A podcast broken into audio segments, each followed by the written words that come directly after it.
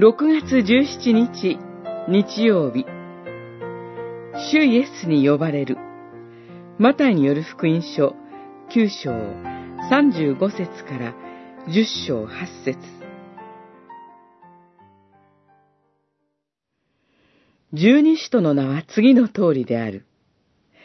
まず、ペトロと呼ばれるシモンとその兄弟アンデレ、ゼベダイの子ヤコブとその兄弟ヨハネ、フィリポとバルトロマイ、トマスと徴税人のマタイ、アルファイの子ヤコブとタダイ、熱心党のシモン、それにイエスを裏切ったイスカリオテのユダである。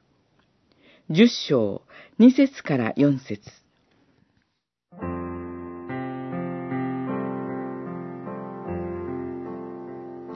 主イエスに召し出された十二人の名簿は示唆に富んでいます。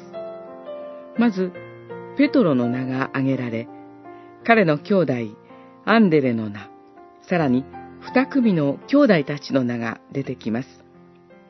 それから、マタイの名が徴税人の肩書き付きで記され、同じように熱心党のシモンが登場します。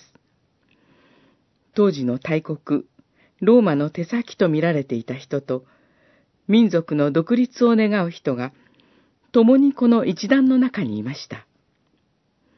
イスカリオテのユダを別に考えても、一般的な団体では、こうした人選は行われないでしょう。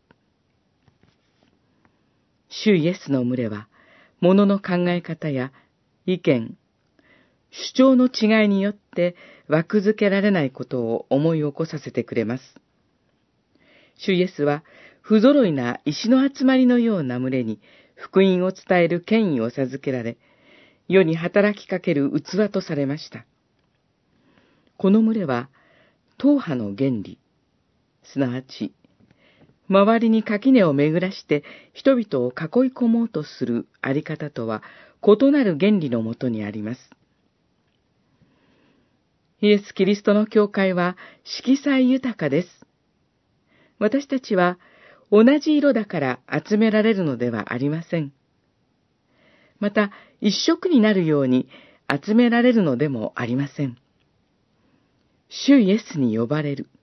このことが私たちを結びつけています。